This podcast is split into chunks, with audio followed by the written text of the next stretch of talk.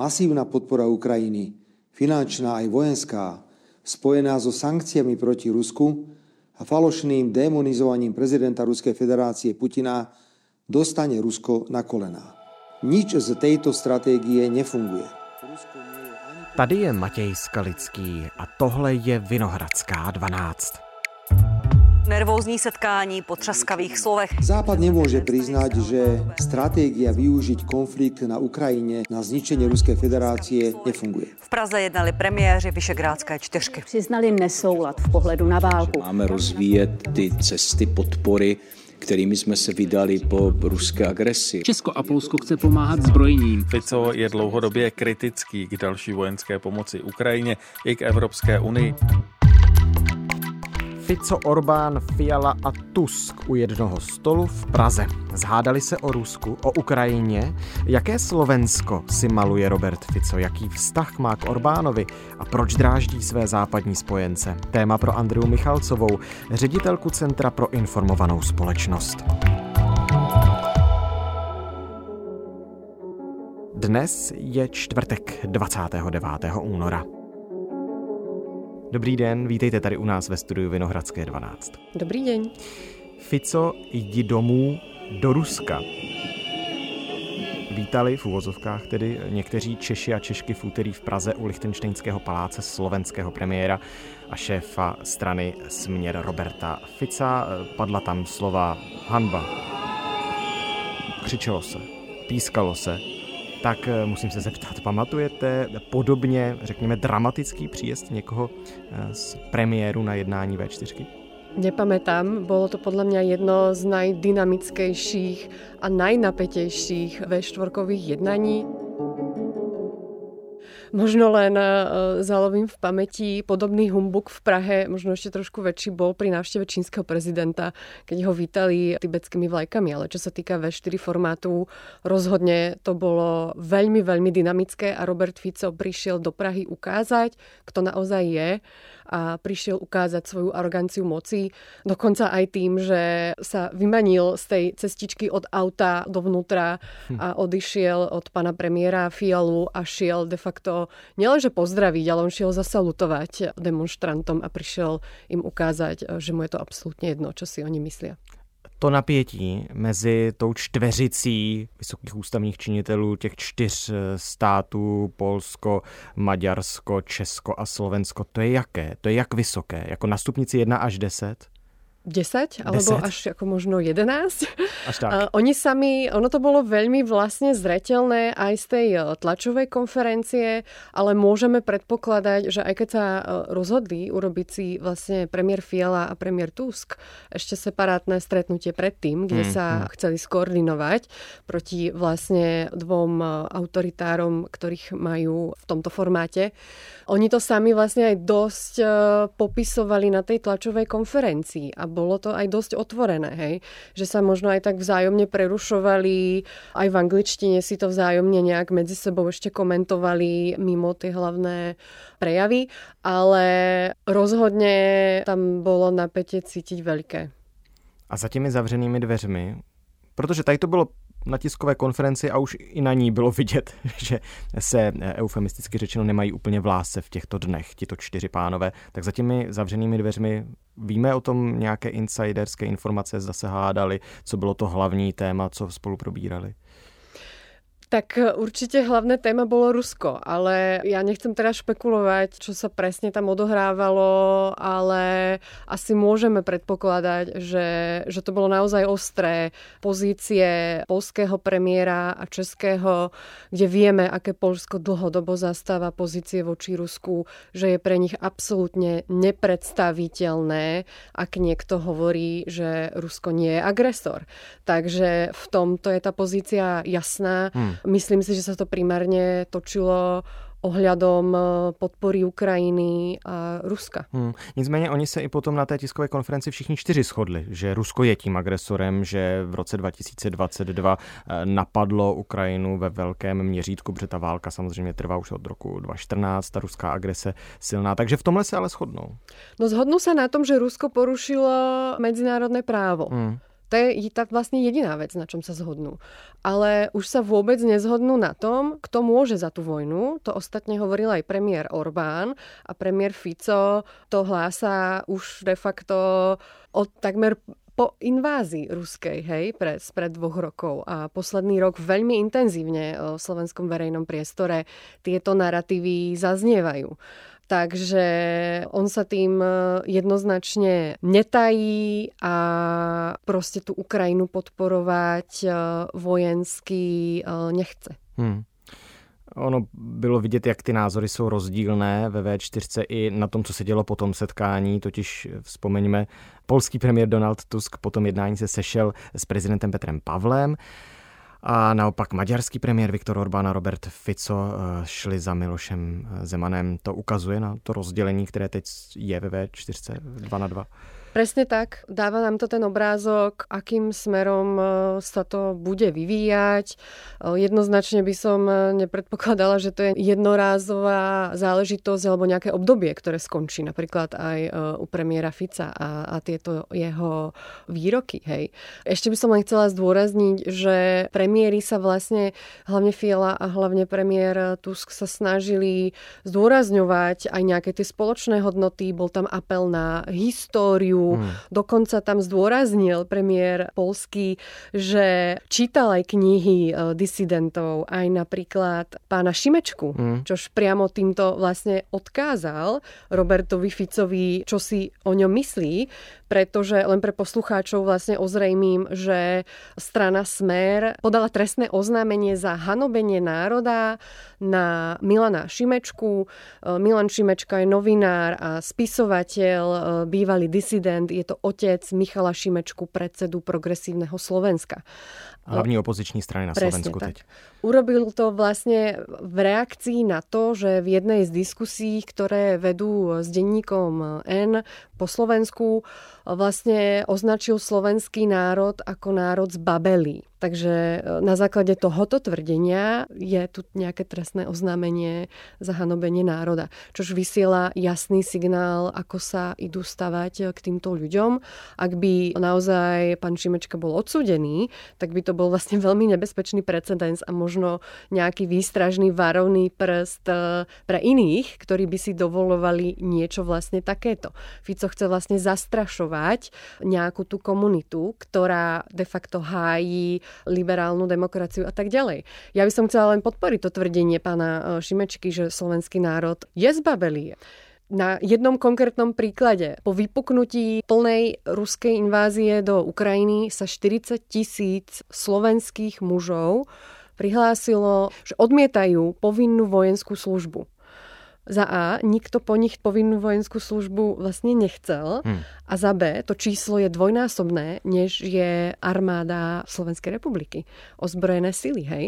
A keď si ešte predstavíte, ešte mám jeden údaj, aktívne zálohy na Slovensku sa momentálne pohybujú na čísle 160 aktívnych záložných ľudí. Takže Slováci naozaj sú v tomto povedzme zbabelci a nešli by bojovať za Slovensko a už vonkoncom nie vlastne proti Rusku. To má vlastne aj ďalšie historické konotácie a tak ďalej. Slovensko bolo tisíc rokov súčasťou Veľkého Uhorska. Hej, a tá národná identita vlastne tam nie je dovybudovaná vôbec. Na rozdiel od Českej republiky, ktoré vlastne Hej, malo kráľovstvo, samostatný štát oveľa dlhšie než vlastne Slovensko. Náš prvý samostatný štát bol až naozaj prvá Československá republika. Sedět tu Robert Fico tak vám oponuje asi ve všech těch bodech, které jste tu teď zmínila. Já vám do kontrapozice dám to, co on říká, to, co padlo teď o víkendu a to, co vyvolalo ty největší eh, diskuze i stran toho setkání V4 v Praze. Na výročí ruské invaze na Ukrajinu z roku 2022, teď o víkendu měl tedy Robert Fico projev, byl krátký, čtyřminutový nebo něco málo přes čtyři minuty a mluvil o tom, že Západ si neumí přiznat, že jeho strategie ve válce na Ukrajině selhává, na zničení Ruské federácie nefunguje. Že dochází k falešnému demonizování ruského prezidenta Vladimíra Putina. Sankciami proti Rusku a falošným demonizovaním prezidenta Ruskej federácie Putina dostane Rusko na kolená. Nič z tejto stratégie nefunguje. Že je zarážející, že jediný plán Evropské unie je podpora vzájemného zabíjení Slovanů. Slovanov. Kde budeme o rok? Podle vás, proč tato slova Robert Fico volil? Pretože mal na tom postavenú kampaň a teraz len potvrdzuje, že to myslí vážne. A to, čo myslí vážne, je, že Robert Fico je odhodlaný liberálnu demokraciu na Slovensku definitívne odinštalovať a nahradiť ju jej neslobodnou autoritárskou verziou, akú prevádzkuje napríklad Vladimír Putin alebo Viktor Orbán. A e, tá verzia samozrejme toho Orbána je mu bližšia, čož je nejaký hybridný režim. Je to aj oficiálne uznaná nejaká rezolúcia Európskeho parlamentu, ktorý o tom hlasoval že Maďarsko už nie, nie je demokracia, ale jedná sa o hybridný režim, tzv. volebnú autokraciu, čiže tam tým pádom vlastne prebiehajú voľby, ale demokratické inštitúcie zlyhávajú. Mm. A toto je niečo, čo Robert Fico chce nastoliť na Slovensku. Ten dôvod je e, jednoduchý. On e, nechce zažiť už nikdy v živote to, čo zažíval posledného 3,5 roka. A to sú rôzne vyšetrovania a obvinenia nielen na jeho osobu, ale aj na vlastne celú tú scénu Smero, Hlasu, SNS ľudí a ďalších, hmm. Sme rodina, ktorý vlastne, je to nejaká, na Slovensku to voláme chobotnica našich ľudí, ktorí boli zapojení do siete korupčných kaos a prania špinavých peňazí. Takže naozaj mu ide o všetko a tým to spôsobom len dokazuje aj vlastne zahraničiu, že to myslí vážně. Mm-hmm. Na druhou stranu, několik bodů proti. Fico se vrátil, ten comeback byl znamenitý, to znamená, musí mít nějakou poměrně silnou podporu slovenské veřejnosti. Takže když vy budete kritizovat to, že je proti liberální demokracii na Slovensku, tak eh, není to důkazem, že část společnosti si něco takového možná přeje? Je to tak. Ono až eh, na pár dátach 55% eh, ľudí na Slovensku verí konšpiračným teóriám. Polovica národa považuje za hrozbu Spojené štáty americké. A v súčasnej situácie prebiehajúcej vojny vidí až skoro 40 ľudí v tejto situácii Rusko ako strategického partnera. Mm-hmm. Takže ono to tam vlastne je a súvisí to aj s tým, čo som vlastne hovorila. Jednak je to nejaká historická konnotácia, že to Slovensko nemá nejakú národnú identitu, takže im je vlastne jedno, čo sa tam deje a kto im de facto vládne. Druhý fakt e, sú intenzívne ruské informačné operácie a podpora rôznych e, proruských narratívov, dokonca až nejaká normalizácia tých prokremelských narratívov spoločnosti a toxicita sociálnych sietí, kde sa tieto narratívy šíria. Šíria ich proste primárne politici, populisti a extrémisti a sú v tom vlastne veľmi úspešní, pretože majú nejakú tú volickú základňu, ktorá na to počúva a ktorá ich prostě volí. Hmm. Já jsem zaznamenal i nedávný průzkum Slovenské akademie věd, který ukázal, že právě Slováci věří různým dezinformacím nejvíce ze zemí eh, Vyšegrádské čtyřky. Jinými slovy, Robert Fico toho využívá. A je to posiluje tak. to podle vás. Je to tak určitě a umožňuje mu to právě potom robit ty kroky, které robí. No ale na druhou stranu, vy jste říkala, že tím ukazuje Západu, že to myslí všechno vážně ale my jsme tady měli, nebo viděli jsme v lednu v Užhorodě setkání s ukrajinským premiérem Denisem Šmihalem. Oni spolu jednali s Robertem Ficem poměrně věcně. On tehdy ohlásil, že Ukrajině Slovensko poskytne humanitární pomoc. Eh, svůj protějšek ujistil také o tom, že podpoří další eurointegraci Ukrajiny. Tak není to tak, jak říká třeba šéf-redaktorka SME Beata Balogová. Robert Fico vedie takú politiku dvojtvárnosti, že smerom k svojim voličom je vždy veľmi tvrdý a tváří se jako bojovník proti Bruselu. Že prostě doma se chová jinak Robert Fico, než potom v Evropě, že to jsou dvě tváře Roberta Fica? A zároveň, keď je na týchto rokovaniach, tak aj na základě informací, které máme od diplomatov, tak je väčšinou ticho alebo je veľmi zmierlivý. Zatiaľ áno, ale povedzme, že on, on je populista, on sám sebe si vlastne ako keby protirečí. Ale áno, je to tak, že doma on práve potrebuje, povedzme, uspokojiť tie potreby aj tých svojich voličov a postupne pretvárať tú demokraciu v nejaké autoritárske vlastne zriadenie. A až to bude mať, povedzme, zriadené v nejakej takej tej prvej fáze, tak potom môže zmeniť veľmi jednoducho aj tú retoriku v zahraničí a môže napríklad aj blokovať oveľa viac eh, hlasovania na úrovni EÚ, hej, podobne práve s Orbánom. Ale v súčasnosti eh, sa ešte stále správa ako povedzme dobrý spojenec v zahraničí, eh, hlasuje ako sa po ňom chce a on za to práve chce od zahraničných spojencov, aby sa mu nevrtali v situácii doma. Hmm.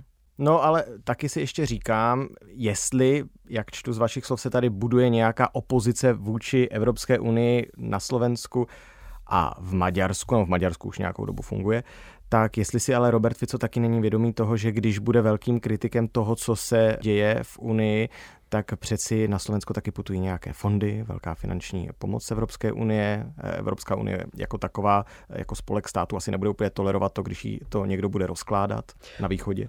Určite, ale zároveň e, vidí, že nejaké, povedzme, tie vyhrážky a zmrazenie fondov únie, že napríklad nebolo úplne devastačné hej, pre to Maďarsko. Takže on tam zatiaľ akože nie je. Uh-huh. Zatiaľ sa stále správa ako ten spojenec, uvidí, ako sa tá situácia bude vyvíjať. A potom samozrejme by bolo správne, aby Európska únia a aj komisia reagovala ešte oveľa ráznejšie, ako reagovala vlastne doteraz, aj v prípade nejakého zmrazenia fondov. Ale áno, on tie peniaze stále potrebuje, takže on to bude balansovat nějakým způsobem. Vy už teď, pardon, vidíte, že by třeba Slovensko na té mezinárodní scéně ztrácelo kredit kvůli slovům Roberta Fica a kvůli činům jeho? Povedzme, že to nie je, že teraz stráca Slovensko kredit. Čo sa týka napríklad spravodajských služieb, hmm. tak slovenské spravodajské služby podľa mňa už dávno nemôžu mať kredibilitu zahraničných partnerov na to, ako je tá inštitúcia spolitizovaná, bývalí dvaja e, šéfovia obvinení, proste z korupčnej činnosti a, a z ďalšej inej činnosti, zo zosnovania zločineckej skupiny, zo sledovania novinárov a ďalšie iné veci. A navyše aj rôzni investigatívni novinári na Slovensku prišli s rôznymi prípadmi, povedzme, vymieniania si informácií medzi, uh, medzi Slovenskom a Maďarskom uh, a tak ďalej. Uh, vieme o tom, že Budapešť je naozaj veľká základňa ruských špionov v Európe. Mm-hmm. To, čo je vlastne kľúčové pri zdieľaní citlivých informácií spravodajského charakteru je dôvera. A ako môžete mať dôveru v SIS, Slovenskú informačnú službu, keď e, tá inštitúcia vlastne robí to, čo robí, je tak extrémne spolitizovaná. Tak často sa tam menia e, tí šéfovia hmm. a tak ďalej. Ale jaký efekt nebo jaký vliv má na SIS člověk nebo na ten rozpad v minulých letech, na který narážíte, který nastoupil do toho úřadu teprve nedávno? Robert Fico je premiérom čtvrtýkrát tá sieť e, sa tam budovala povedzme roky. Je to tedy dlouhodobý proces, ano, není to něco... presne tak. Je to dlhodobý proces, je to je to chobotnica, ktorú sa podarilo vlastne trošičku narušiť v tom roku 2020, eh, kedy voľby vyhral Igor Matovič ale obecne aj tie ostatné roky, ono to nie je len osobou Roberta Fica, ale tie, povedzme, väzby na oligarchov a mafiánske štruktúry, tam majú aj iní. Už len napríklad strana Borisa Kolára, eh, Sme rodina tak ďalej. Tam sú proste rôzne väzby na, na rôzne mená, ktoré nebudem teraz menovať, pretože pre českých poslucháčov asi im to nič nebude hovoriť. Ale aby to bolo proste pochopiteľné, ono je to naozaj dlhodobo budovaná proste sieť a Slovensko naozaj beží na nejakom operačnom systéme, ktorý tam nastavil Vladimír Mečiar. Ten proces demokracie nebol vlastne ešte úplne sfinalizovaný. Hej, tam... Takže sa Slovensko ešte nedostalo z období 90. let a mečiarizmu? V podstate nie. My tam zažívame niečo podobné len ako v bledomodrom.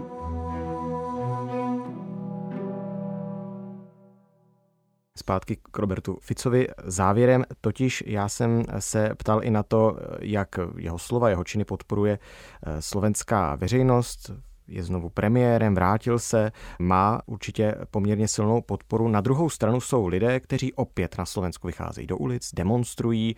V posledních dvou měsících ty protesty byly poměrně silné, byly poměrně početné.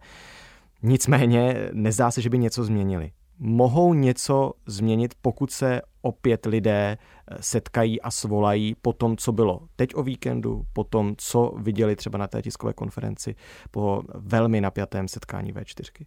Obávam sa, že nie. Protesty prispeli k primárne k jednej veci a to je zjednotenie opozície, primárne teda strán Progresívneho Slovenska, Slobody, Solidarity a Kresťansko-demokratického hnutia.